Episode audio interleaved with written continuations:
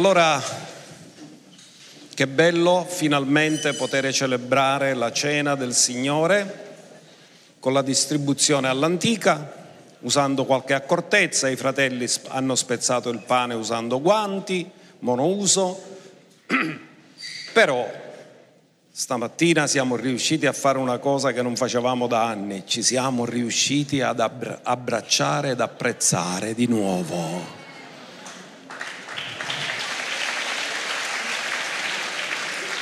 Nel primo servizio ho detto non ce lo scordiamo cosa facevamo, che un tempo facevamo questo, poi il Covid ce l'ha impedito, ma questo però è meraviglioso perché io credo che sta crescendo man mano che passano gli anni la nostra gratitudine di far parte del corpo di Cristo. Io vedo che la mia gratitudine di fare parte del corpo di Cristo cresce non solo Col tempo non vedo difetti nei fratelli, vedo solo risorse e doni meravigliosi che Dio ha fatto alla Chiesa. Non dico che non abbiamo difetti, ma non li vedo più. Quando eravamo giovani eravamo concentrati sui difetti, ora siamo concentrati sulla risorsa che ognuno di voi siete, sulla ricchezza che ognuno di noi siamo in Cristo Gesù. E impariamo a vedere gli altri con gli occhi di Dio, con gli occhi redenti in cui vediamo solo il bene e non riusciamo più a vedere niente di male. Questo ci aiuta ad esprimere l'amore incondizionato di Dio nella vita gli uni degli altri. Quindi questa mattina di alla persona accanto a te, sentiti amato da Dio e anche da me. Facciamo un applauso al nostro Dio.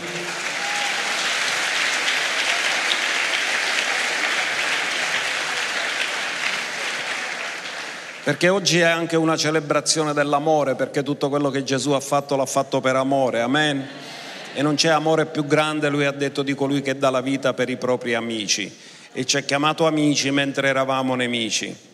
Allora vogliamo accostarci alla scrittura e leggiamo il nostro testo che ci ha riportato l'Apostolo Paolo in 1 Corinzi 11 dal verso 23.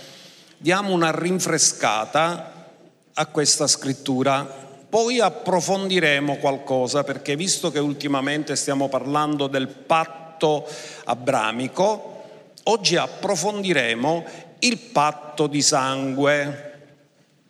Vi dico subito, perché i discepoli, quando Gesù disse loro, questo calice è il nuovo patto nel mio sangue, bevetene tutti.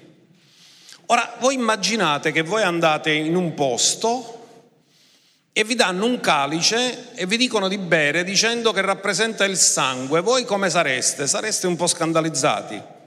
Perché i discepoli non si sono scandalizzati quando Gesù ha detto questo calice è il nuovo patto nel mio sangue? Perché avevano conoscenza del patto di sangue, sapevano a che cosa Gesù si stava riferendo. Quindi eh, rivediamoci la scrittura che l'Apostolo Paolo ci ha trasmesso, poiché ho anche ricevuto dal Signore ciò che vi ho anche trasmesso, che il Signore Gesù nella notte in cui fu tradito prese del pane e dopo aver reso grazie lo spezzò e disse prendete, mangiate, questo è il mio corpo che è spezzato per voi, fate questo in memoria di me. Ora il pane non abbiamo difficoltà a capire perché il pane è la guarigione dei figli. Quanti figli ci sono qua? Dillo, il pane è la mia guarigione.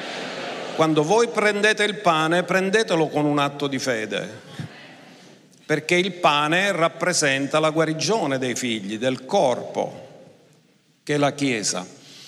E poi prese anche, dopo aver cenato, anche il calice, tutti voi sapete già che è il calice della redenzione, tra i quattro calici prese il calice della redenzione, dicendo questo calice è il nuovo patto nel mio sangue, è il nuovo patto nel mio sangue, fate questo ogni volta che ne bevete in memoria di me. Poiché ogni volta che mangiate di questo pane e bevete di questo calice, voi annunziate la morte del Signore finché Egli venga.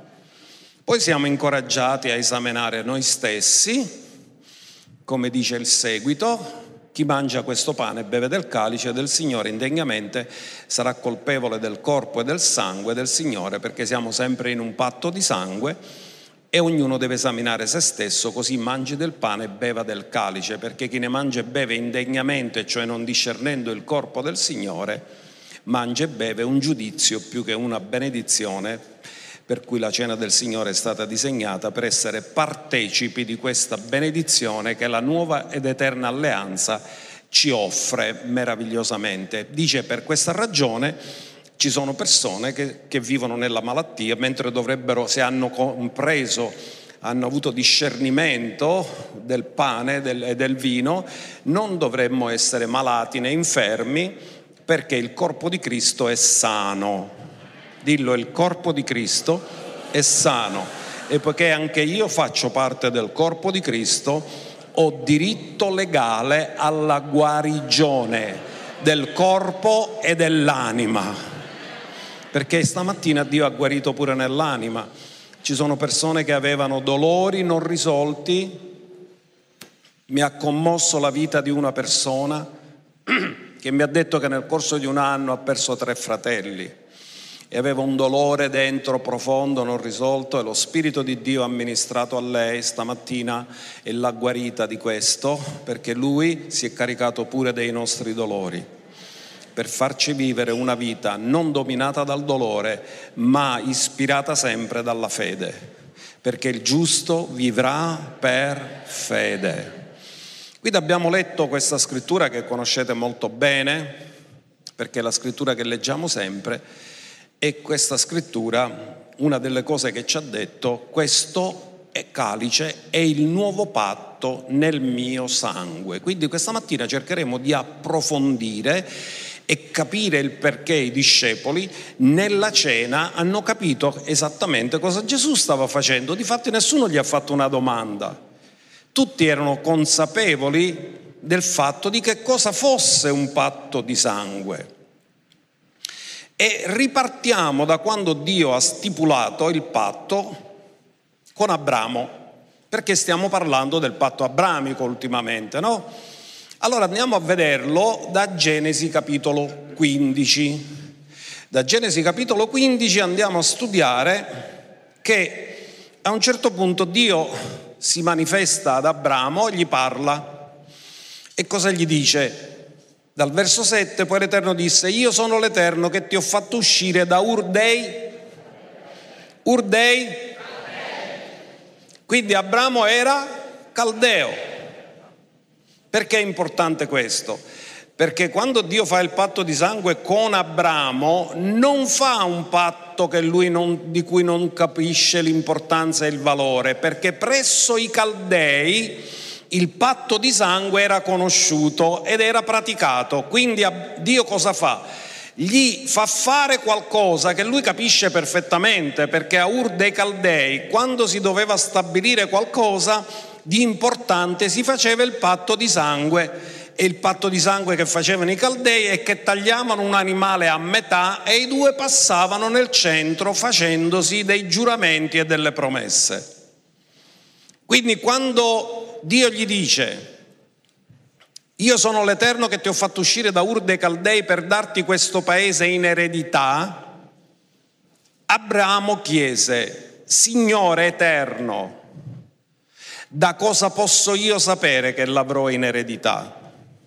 Ora comprendete che questa è la domanda di una persona immatura nella fede, perché quando Dio dice qualcosa non hai più bisogno di altro, perché Dio non può mentire e Dio dice sempre la verità e la verità della parola dovrebbe essere sufficiente per noi, non dovremmo avere bisogno dell'altro. Questo lo ha capito benissimo il centurione di Capernaum, che quando Gesù doveva andare per andare a guarire il suo servo e disse io verrò e lo guarirò, lui gli ha detto non c'è bisogno che vieni, ma di solamente una parola e il mio servitore sarà guarito. Ora comprendete che Abramo quando gli ha detto come farò a saperlo, perché non ti ba- Dio avrebbe potuto dirgli perché non ti basta la mia parola, c'è bisogno di altro. Ora però vedete come Dio è misericordioso, è compassionevole, cioè lui scende nel nostro livello di maturità e lì Abramo è immaturo. E cosa fa? Noi cosa avremmo detto? Ma tu con cui stai camminando? Cioè, ma tu lo capisci che io sono l'Eterno di Dio Onnipotente? No, noi avremmo detto così, invece no, lui che cosa fa? E scende al livello di Abramo per rassicurarlo. Voglio dirvi una cosa, il patto ha uno scopo, darci certezze, perché l'essere umano è pieno di incertezze, di dubbi. E il patto serve a rimuovere incertezze e dubbi e darti franchezza nella tua vita perché sai per certo che Dio manterrà la sua parola. Quindi quando tu comprendi realmente il patto, acquisisci franchezza, te ne accorgi da questo, che hai capito il patto, perché hai sicurezza, hai franchezza nel modo come parli, nel modo come credi, sei certo, sei sicuro. E quindi che cosa è successo? Allora l'Eterno disse, gli disse, portami una giovenca di tre anni. Quanti di voi sapete cos'è la giovenca? Non è un animale che è nato di giovedì. La giovenca è una giovane mucca che non ha ancora partorito. Quindi quando voi scoprite cos'è la giovenca, la giovenca è una giovane mucca che non ha ancora partorito. Dopo che ha partorito si chiama mucca, non si chiama giovenca. La giovenca è lo stadio prima di partorire di una giovane mucca.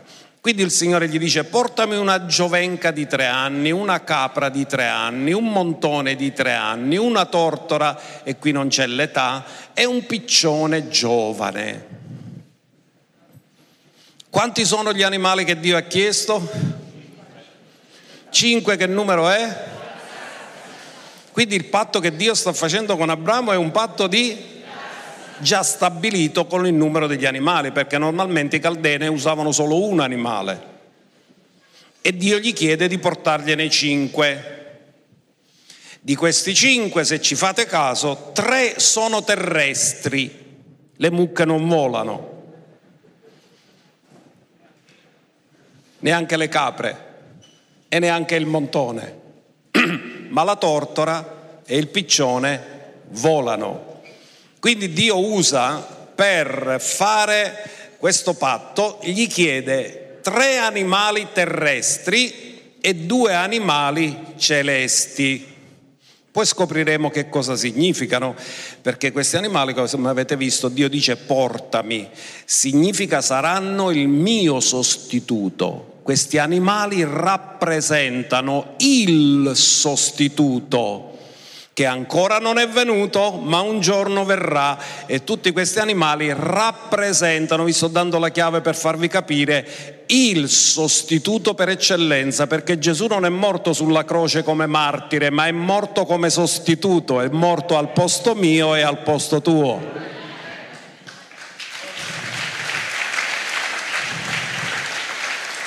Quindi che succede? Che Abramo ubbidì. Allora Abramo gli portò tutti questi animali, li divise in due, pose ciascuna metà di fronte all'altra, ma non divise gli uccelli. Quindi divise la giovenca, il montone, la capra, ma il piccione e la tortora non furono toccati, furono uccisi ma non furono divisi. Ora alcuni uccelli rapaci calarono sulle bestie morte, ma Abramo li scacciò. E verso il tramontare del sole un profondo sonno cadde su Abramo. Ognuno dica profondo sonno. Quando una persona è in un sonno profondo si accorge di quello che succede attorno a lui. Cosa vi ricorda questo? Che quando Eva fu formata dalla costola di Adamo, Adamo Dio lo fece cadere in un profondo sonno. Quindi quando Dio tolse la costola ad Adamo e formò la donna, Adamo dormiva. Quindi non si è accorto com'è che Dio l'ha fatta. Difatti per questo le donne sono un mistero, perché sono state fatte mentre l'uomo dormiva e non ci ha capito niente.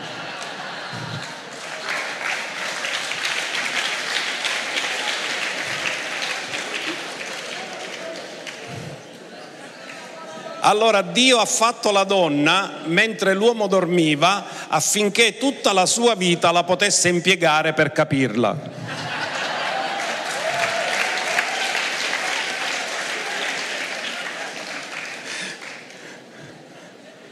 Mi limito perché poi mi per una lignata a casa. Cari ci seguito. Allora, comunque è molto interessante questo che quando c'è un profondo sonno, Dio produce qualcosa. Poi scopriremo che è successo tenebre che sono venute e qualcosa nuovo è stato prodotto nel nuovo patto. Ma profondo sonno significa che Dio ha tratto fuori dall'uomo la donna, dal primo Adamo ha tratto fuori Eva e dall'ultimo Adamo ha tratto fuori la Chiesa.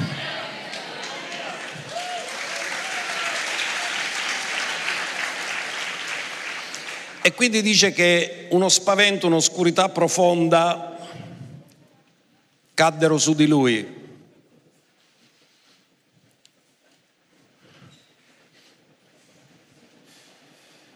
E verso il tramontare del sole, questo profondo sonno cadde su Abramo, uno spavento, un'oscurità profonda caddero su di lui e come il sole si fu coricato. Mi piace come la Bibbia lo descrive, perché mi immagino un sole che si mette un pigiama e si va a cuica.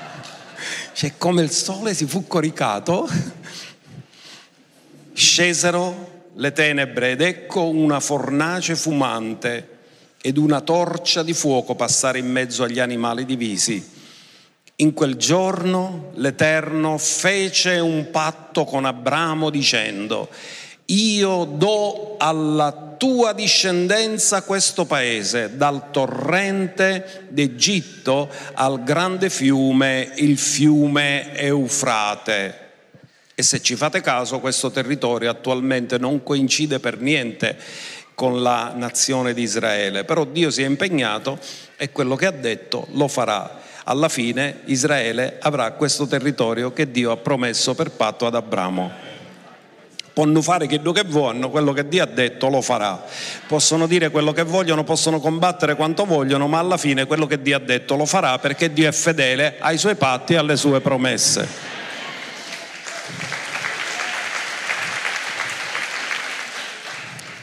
Quindi immaginate cosa se una persona in quel momento passava da lì, mentre Abramo stava facendo il patto, cosa avrebbe trovato? Una scena horror, animali tagliati a metà, sanguinanti. Perché non si, non si meravigliava Abramo? Perché sapeva ed era avvezzo al patto di sangue. Ma ora cerchiamo di farvi vedere, per farli rimanere impressi nella vostra memoria, gli animali coinvolti nel patto abramico che abbiamo già citato, ma ve le vogliamo fare vedere così che vi rimangono impressi nella memoria. Cinque animali, quindi tre terrestri, due volatili dal cielo. Andiamo a vedere la giovenca, che ci arricci un po' pelosa. La giovenca vuol dire, pare, pare una pecora di quanti peli c'ha. Comunque è una giovane mucca, credeteci, anche se vi taglia male, però è una giovane.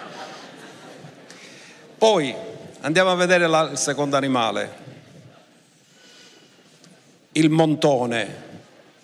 Il montone vedete che ha le corna attorcigliate perché dal corno di montone facevano lo shofar. E questa è una verità di montone e vedremo che il montone la giovenca e tutti gli animali che sono coinvolti nel patto abramico facevano tutti parte poi dei sacrifici del patto levitico, tutti loro, tutti facevano parte dei sacrifici del patto levitico. Comunque qua c'è il montone, il montone è pericoloso perché se tocca fundo stata con queste corna che ha fa male. Andiamo avanti, la capra, la capretta, ecco, bella, vedete che saporità c'è la crapuzza.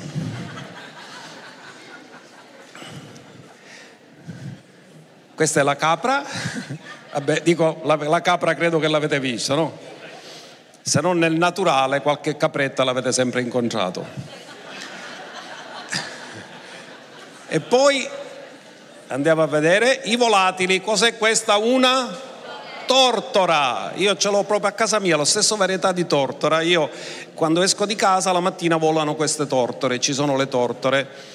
E come diceva l'Apostolo Beniamino, la tortora ha una qualità particolare che quando loro si sono accoppiati ma quando uno dei partner muore, l'altro non si accoppia più con nessun altro, cioè rimane fedele per tutta la vita. Quindi se una tortora perde il tortoro, non gli vuole fare nessun torto, non lo tradisce.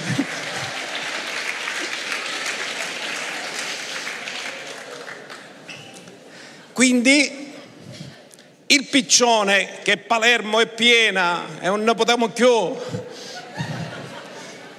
Questo è, è un piccione e il Signore gli dice un giovane piccione. Allora, cosa vi ho detto come chiave? Che tutti questi animali rappresentano il sostituto, perché Dio ha detto portami, portali per me. Questi saranno il mio sostituto nel patto. Quindi c'è tutto un significato meraviglioso in tutto questo tempo e Dio attraverso questo patto di sangue dà sicurezza ad Abramo. Abramo gli dice come farò io a conoscere tutte queste cose? Tu farai a conoscere queste cose perché io faccio la cosa più seria che si possa fare, un patto di sangue. Quindi Dio gli conferma le promesse che gli ha fatto in Genesi 12 quando l'ha chiamato, gli ha fatto sette promesse quindi gli conferma che gli darà la terra, che gli darà la progenie e che lo benedirà. Gli dà la conferma attraverso questo patto di sangue che viene fatto per la vita di Abramo. Però una cosa che voglio farvi notare, uno potrebbe pensare, ma il patto di sangue era solo diffuso ai tempi di Abramo o c'era anche un patto di sangue che si usava ai tempi dei re in Israele? Vi posso dare conferma che ai tempi del re tutta la tribù di Giuda fece un patto di sangue con Dio passando in mezzo a un vitello. Chi ce lo dice? Ce lo dice il profeta Geremia. Geremia 34, dal verso 18, scopriamo che Dio si lamenta che questo popolo, questa tribù, tutti quelli che erano i rappresentanti di questa tribù, e hanno trasgredito un patto che avevano fatto col Signore come tribù. E dice così, questa scrittura, e darò gli uomini che hanno trasgredito il mio patto e non hanno eseguito le parole del patto che avevano stabilito davanti a me, passando in mezzo alle parti del vitello che avevano tagliato in due. Quindi hanno fatto un patto col Signore la tribù di Giuda. Hanno tagliato un vitello in due e si sono impegnati e hanno fatto delle dichiarazioni. E Dio dice, quello che avete dichiarato poi non l'avete mantenuto. E sapete che poi la tribù di Giuda andò in cattività a motivo della loro infedeltà, perché non mantennero le parole del patto mosaico, ma non mantennero neanche le parole di questo patto. Quindi scopriamo che anche ai tempi dei re veniva, era usato il patto di sangue, perché ne parla il profeta Geremia. Il profeta Geremia è nei tempi dei re. Ora guardate cosa dice. Chi è che l'ha fatto questo patto col Signore? E i principi di Giuda, quindi i capi della tribù di Giuda, i principi di Gerusalemme, le persone più importanti di Gerusalemme, gli eunuchi, che erano quelli che assistevano il re, i sacerdoti che ministravano nel Tempio e tutto il popolo del paese che passarono in mezzo alle parti del vitello.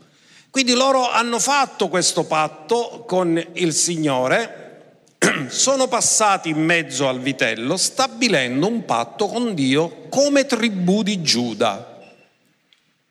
Questo non è ai tempi di Abramo. Questo è molto più avanti. Perché vi voglio dire questo? Perché quando i discepoli Gesù ha parlato di patto di sangue, loro lo sapevano, ma non conoscevano solo quello di Abramo, conoscevano anche questo patto.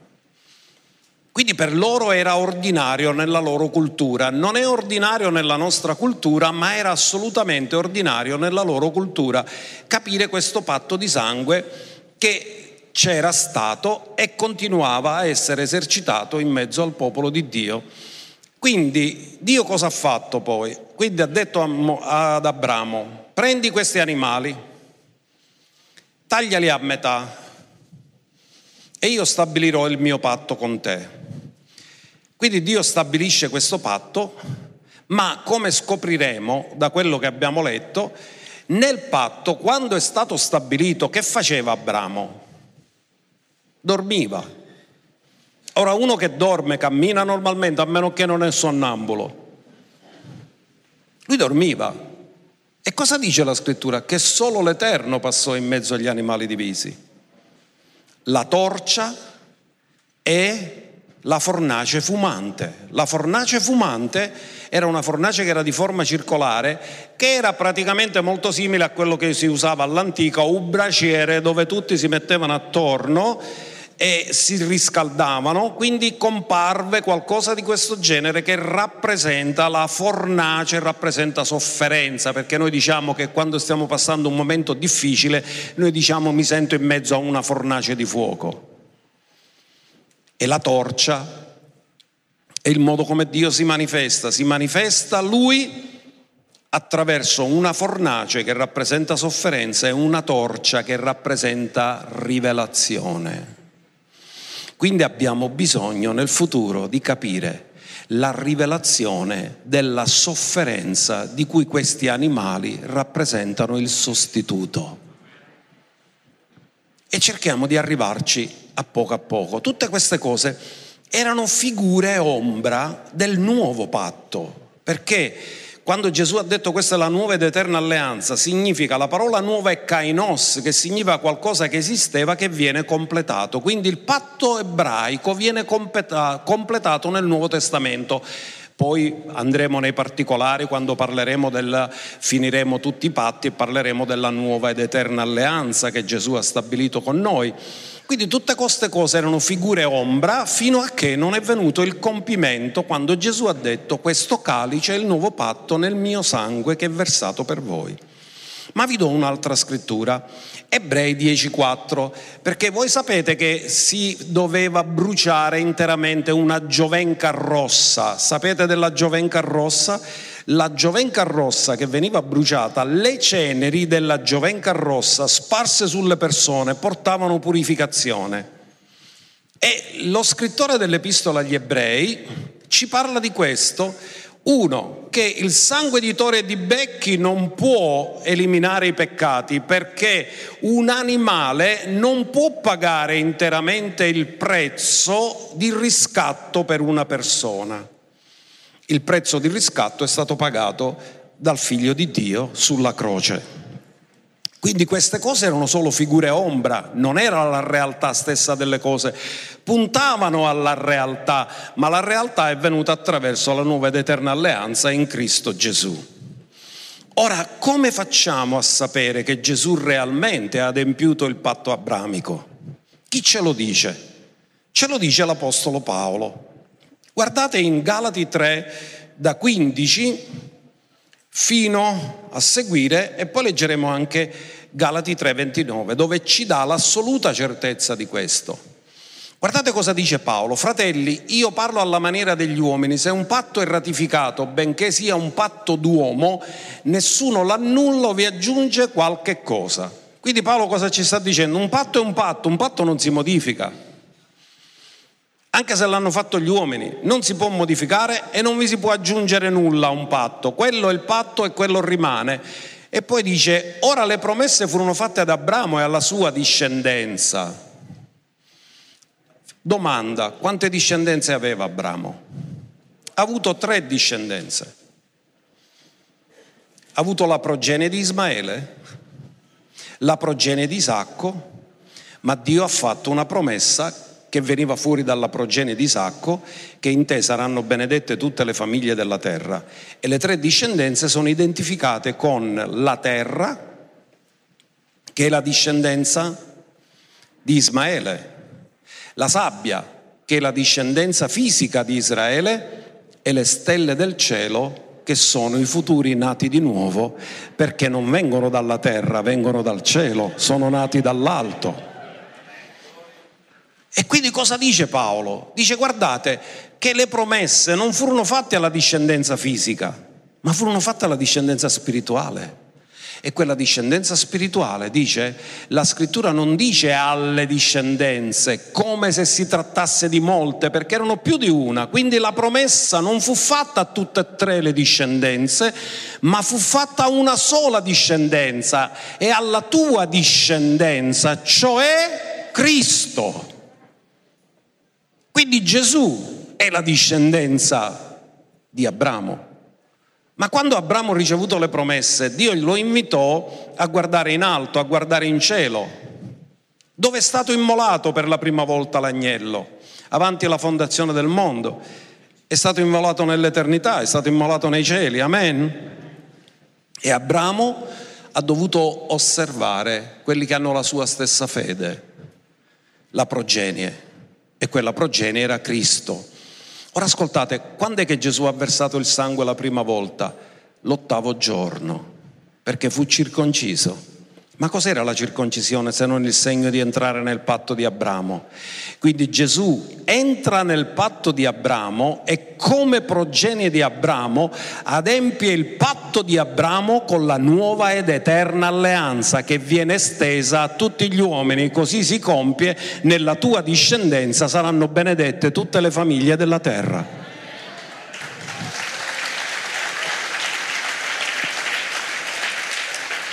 Ma se abbiamo ancora dubbi, guardiamo a Galati 3:29.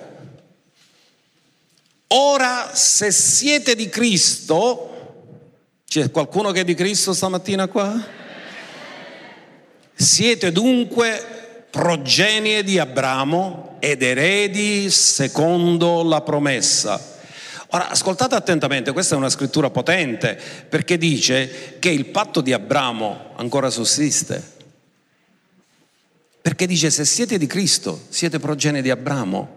Se quello di Abramo fosse chiuso definitivamente, non avremmo motivo di essere noi benedetti da questo patto.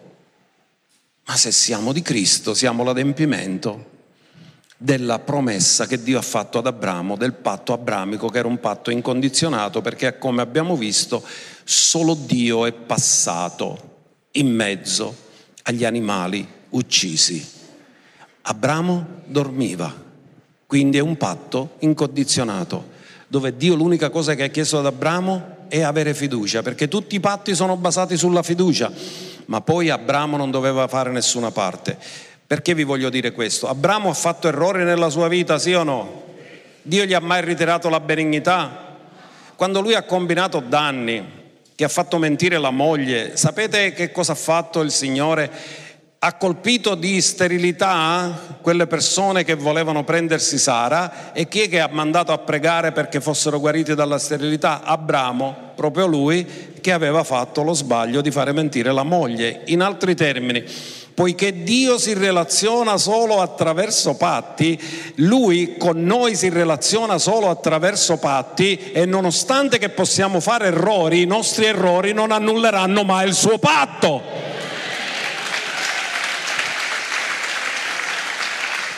Questo non ci deve dare una scusa per fare quello che vogliamo, ma ci deve dare sicurezza che quando cadiamo ci possiamo sempre rialzare. Perché Dio è fedele ai patti e alle promesse, come cantiamo molto spesso. Quindi ritorniamo al capitolo 15, dove Dio stabilisce il patto con Abramo. Quindi abbiamo detto che questa era un'usanza caldea, questa usanza caldea di fare un patto per poter stabilire qualcosa che fosse irremovibile, stabile, sempre. E quindi cosa succede? E vi dicevo poco fa del fatto che la giovenca, perché una giovenca? Perché non un toro? Perché dobbiamo capire la mente ebraica.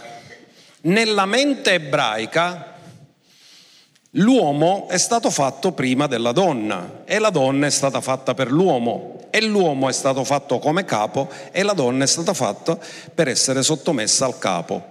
Quindi, siccome questa giovenca deve rappresentare Gesù, Gesù è venuto sulla terra non di sua volontà, ma sottomesso alla volontà del Padre. Ecco perché Dio gli dice portami una giovenca e non un toro, perché il toro è il capo e fa quello che vuole lui, ma la giovenca è sottomessa e Gesù viene come giovenca sottomesso al Padre per fare la volontà del Padre. È maschio, ma viene sottomesso e nella mente ebraica la femmina è sottomessa. Ma andiamo a vedere il fatto della giovenca rossa, perché se ne parla in Ebrei 9, 13 e 14. Così vi do il riferimento. Infatti se il sangue di tori e dei capri e la cenere di una giovenca aspersi sopra i contaminati li santifica, purificandoli nella carne, guardate che mette a paragone la cenere della giovenca rossa e il sangue di Cristo. E sapete che la giovenca rappresentava Cristo nel patto abramico. Una delle cose che rappresentava è il bue, la mucca, il toro rappresentano servi dell'Eterno. Gesù viene come servo dell'Eterno per ubbidire al Padre e adempiere il suo proposito e dice che il sangue di Cristo, che mediante lo Spirito Eterno offerse se stesso puro di ogni colpa a Dio, purificherà la vostra coscienza dalle opere morte per servire il Dio vivente. Notate qual è il lavoro meraviglioso che fa. La cenere di una giovenca rossa purificava i contaminati e li metteva a parte, li santificava nella carne però, non, non aveva accesso allo spirito, ma il sangue lavora nel nostro spirito, perché la coscienza è la voce dello spirito.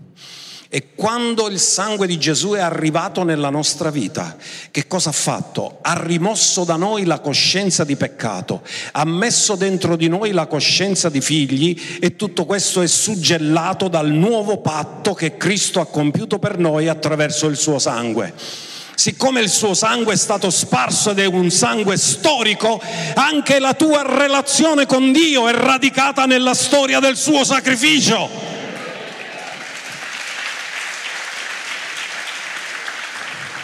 Dillo, Dio mi sta dando certezze oggi. Io non sono chiamato a camminare nella instabilità della mia anima, delle mie sensazioni, dei miei sentimenti. Quello che mi dà stabilità è il sacrificio che Cristo ha compiuto per ognuno di noi. Questo patto meraviglioso di sangue. Allora, la seconda cosa era il montone. Il montone era usato per consacrare i sacerdoti. In questo caso è maschio, perché Gesù entra nel sacerdozio e in questo caso lui è sommo sacerdote in eterno secondo l'ordine di Melchisedec. Quindi il montone rappresenta Gesù che adempirà il compito sacerdotale. E la capra, e siamo sempre con lo stesso discorso, il capro, vi ricordate che c'era il capro espiatorio? Quindi il capro rappresenta l'espiazione per i nostri peccati. Ma perché una capra? Perché Gesù non fa l'espiazione auto sacrificandosi, ma lo fa in ubbidienza al Padre. In altri termini, se l'agnello di Dio è stato immolato davanti alla fondazione del mondo, uno non si autoimmola, qualcuno lo immola. Un agnello non si autoimmola, non si suicida, qualcuno lo immola. Una cosa è che si suicida, non ha valore il sacrificio perché è nato dalla sua volontà, è un'altra cosa che invece viene immolato per uno scopo dal suo padrone. Quindi ancora una volta Gesù qui fa non il capro, ma viene identificato come capra perché lo fa in assoluta sottomissione al Padre. Vi sta aiutando? Quindi Gesù è venuto l'agnello che toglie il peccato del mondo. e l'agnello viene offerto in sacrificio, si offre in sacrificio. A chi l'ha rimesso la sua vita Gesù quando sulla croce è morto? A chi l'ha ridata? L'ha rimessa nelle mani del Padre, quindi il suo sacrificio è stato fatto in sottomissione. Gesù è morto in ubbidienza e Gesù è morto in sottomissione e perché è morto in ubbidienza e sottomissione il Padre lo ha risuscitato dai morti.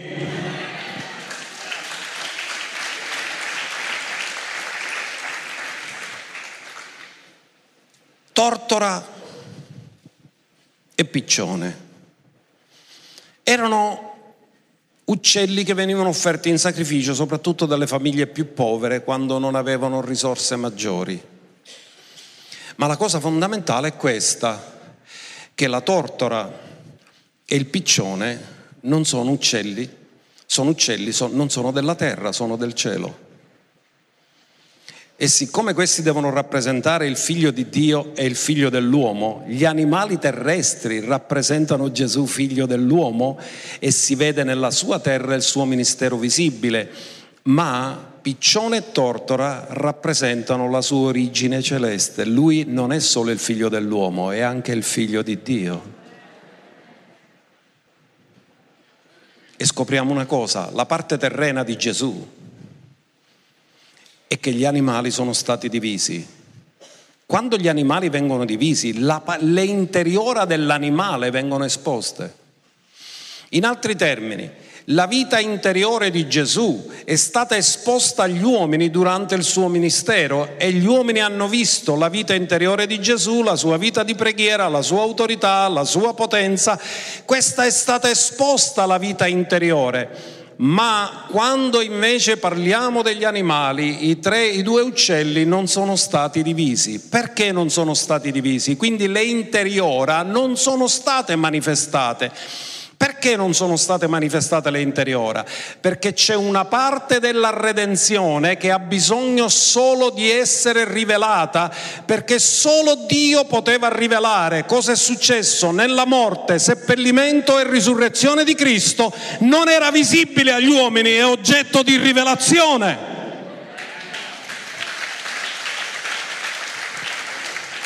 Andiamoci a vedere una rivelazione di questo, Galati 2:20.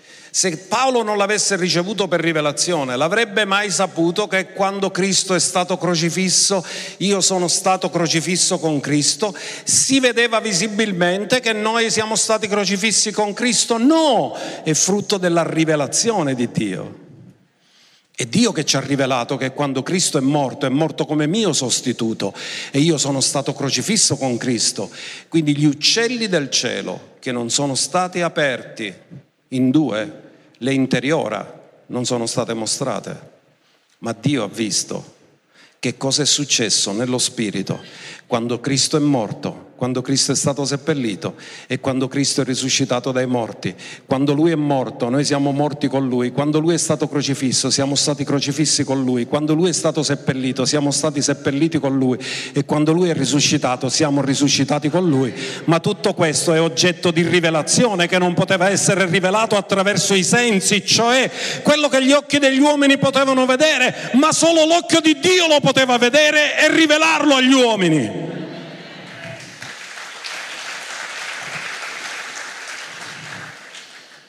Quindi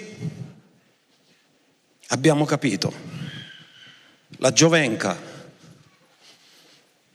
lui che viene, il servo che viene a sacrificare la sua vita per noi, il montone, il sacerdote che viene consacrato e viene a fare il mediatore tra Dio e gli uomini, la capra, l'espiazione per i nostri peccati, gli uccelli, la sua vita celeste come figlio dell'uomo che nel suo processo di redenzione non è visibile agli occhi degli uomini, ma solo Dio lo può rivelare, perché solo Dio ha visto nell'interiore di Gesù quando è avvenuto il sacrificio.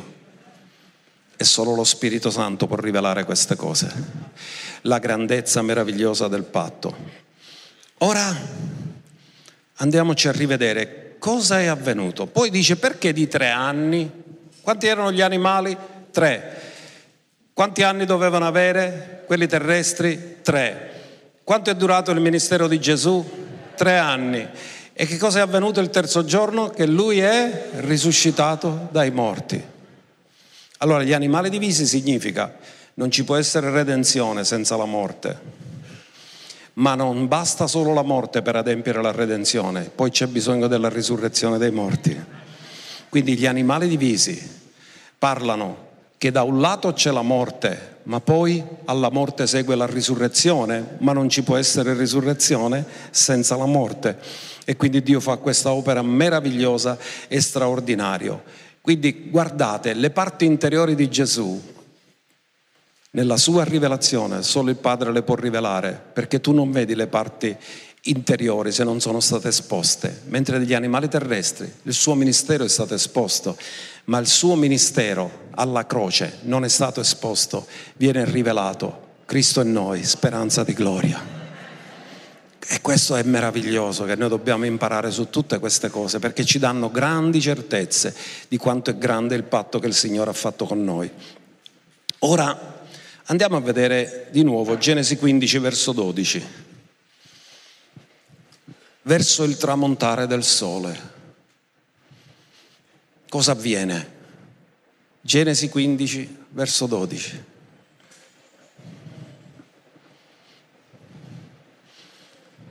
Verso il tramontare del sole, un profondo sonno cadde su Abramo.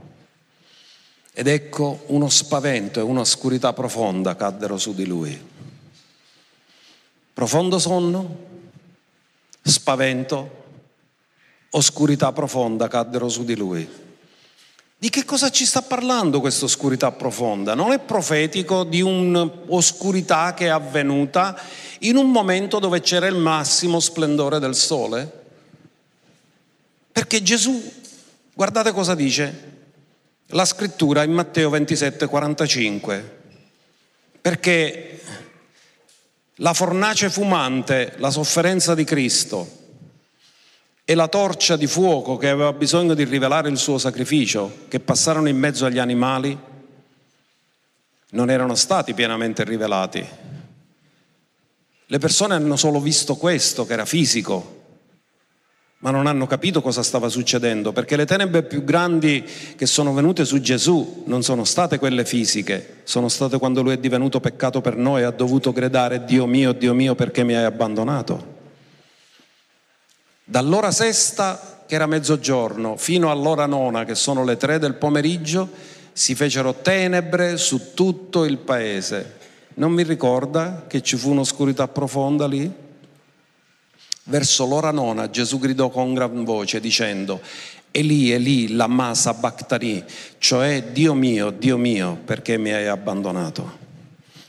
Ora ascoltate, quando si fa un patto di sangue, Dio si impegna con la vita ad adempierlo, ma poiché Dio non può morire, c'era solo un modo per adempierlo, che Gesù divenisse peccato per noi, perché è il salario del peccato che è la morte. Lui non poteva morire come Dio, non poteva morire come figlio di Dio, è dovuto diventare figlio dell'uomo, ha dovuto prendere la nostra natura di peccato, si è caricato del nostro peccato e poiché è divenuto peccato per noi, il Padre l'ha dovuto abbandonare perché non può avere nessuna comunione con il peccato.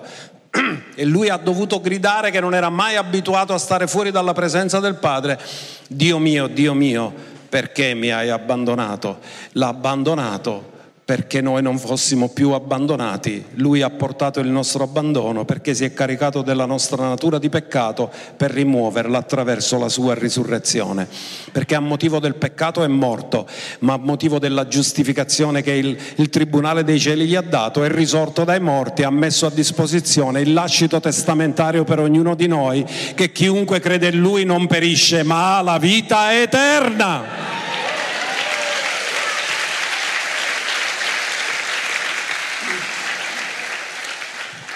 Andiamo a vedere quando Gesù compie questo sulla croce. Leggiamolo da Giovanni 19:28 e con questo concludiamo. Dopo questo, Gesù sapendo che ogni cosa era compiuta, quindi lui è venuto per compiere la volontà del Padre, amen? Nei minimi particolari, l'ha adempiuta tutta. Lui ha adempiuto tutta la legge, nessuno mai aveva adempiuto la legge, lui è l'unico dopo aver compiuto tutto, c'è un particolare che si deve adempiere.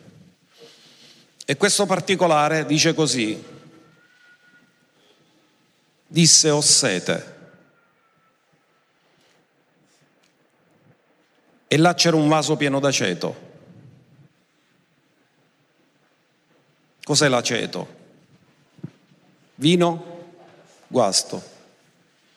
Cosa hanno potuto offrire gli uomini naturali a Gesù? Vino? Guasto. Perché l'uomo si è guastato nella caduta e l'unica offerta che può dare a Dio è sempre guasta. L'unica offerta perfetta era su quella croce. L'uomo dà qualcosa di guasto, Gesù dà qualcosa di perfetto a noi, l'agnello di Dio che toglie il peccato del mondo.